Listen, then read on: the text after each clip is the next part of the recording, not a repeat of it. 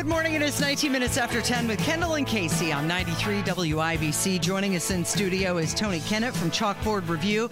Now, Tony, in the last segment, you gave uh, everyone some advice regarding the school people running for school board. One was find them on social media to do some research about them, and number two was ask specific questions, uh, what they stand for. Really get into the weeds with them if you want to know. Of course, they're going to say they like children and want to help children, but you're saying dig deeper. Oh yeah, give them hypotheticals. In this situation, you know, with this referendum, what's it going to be spent for and why? What do our teachers make at this district? Why do they make that money? What ancillary staff do we hire? Why? Why is it necessary to have 546 counselors on staff here instead of funding the teachers' paychecks fully? Why is Muncie School Corporation able to pay their subs really well? And yet, our school corporation pays substitute teachers 50 cents and a grapefruit. So, those are questions that you need to ask. Am I wrong? I've gotten into this. Will shock you, Tony. I've gotten into it with several school board members you over the years. have gotten into it with someone. I'm shocked. I uh, I get really upset when they say we're here to serve the children. No, you're not. You're here to serve the taxpayer. The children don't vote for you. The children don't pay the taxes. The children don't provide the entity to exist. These school board members, and many of them do, and it's unlike any other office, believe that they are there to serve the children oftentimes ahead of the taxpayer, and that is not your job.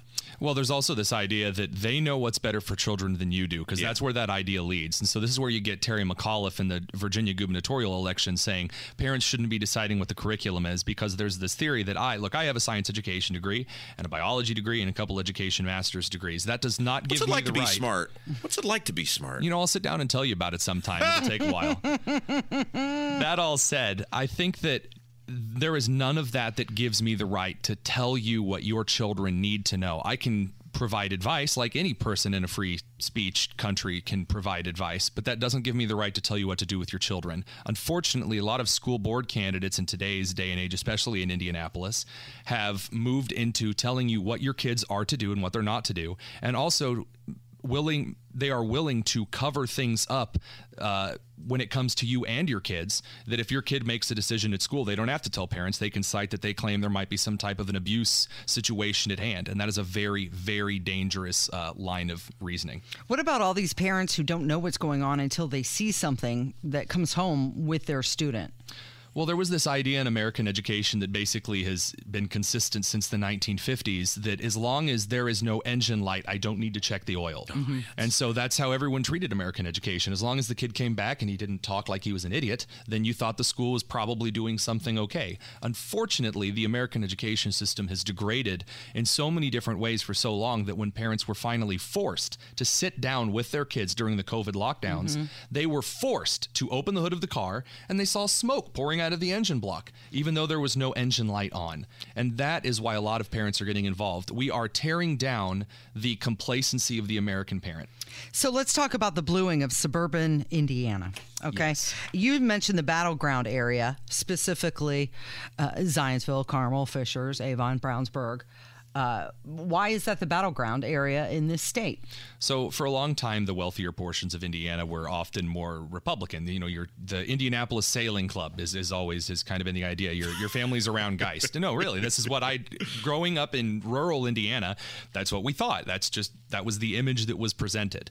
And over time, as uh, entertainment and food, uh, the Latin phrase being panem et circuses, the idea that if you give everyone a lot of entertainment and a lot of food, then they'll be complacent and happy, has kind of happened to Indianapolis. Well, what also happens politically from our observations in Western civilization is that the more bored someone is with all of their food and all of their entertainment and all of their needs are met and their lives are just wonderful, they become liberal and they become more and more progressive because they have very little purpose or work to drive for. So they take up these political causes because they're bored, they want social virtue. Same thing that's going on with the Indiana Republican Party over the last decade because the Democrats are so inept. We never have to worry about them. And our primary job is to basically participate in legalized vote buying. Well, it's it's status quoism. The idea that, well, at least it's not the Democrats. And so they're basically settling along the idea that, well, as long as Indianapolis and the suburban areas keep voting red because that's what's good for business, then we're going to be safe and fine. Unfortunately for them, that actually doesn't meter out in economics and it doesn't meter out in the culture situations that more and more voters are becoming concerned about, especially in northern Indianapolis, which is why in the school board races, you're seeing such vitriol. Uh, Hamilton County and also the surrounding counties, this kind of north northern windshield shape around Indianapolis north, uh, northeast, and the northwest of 465 have been just intense school board races. I have never seen anything like this in Midwestern like school board races. Uh, when I studied it when I was in Governor Walker's office, this is something new. It's it's verging on violent with how insane things are getting in these races. Tony Kinnett of Chalkboard Review, our guest. Couple minutes left here with him. We're talking about these school board races this fall. One other thing, and it they pass with great propensity. Uh, is that the right word? You're the smart one here. They pass a lot.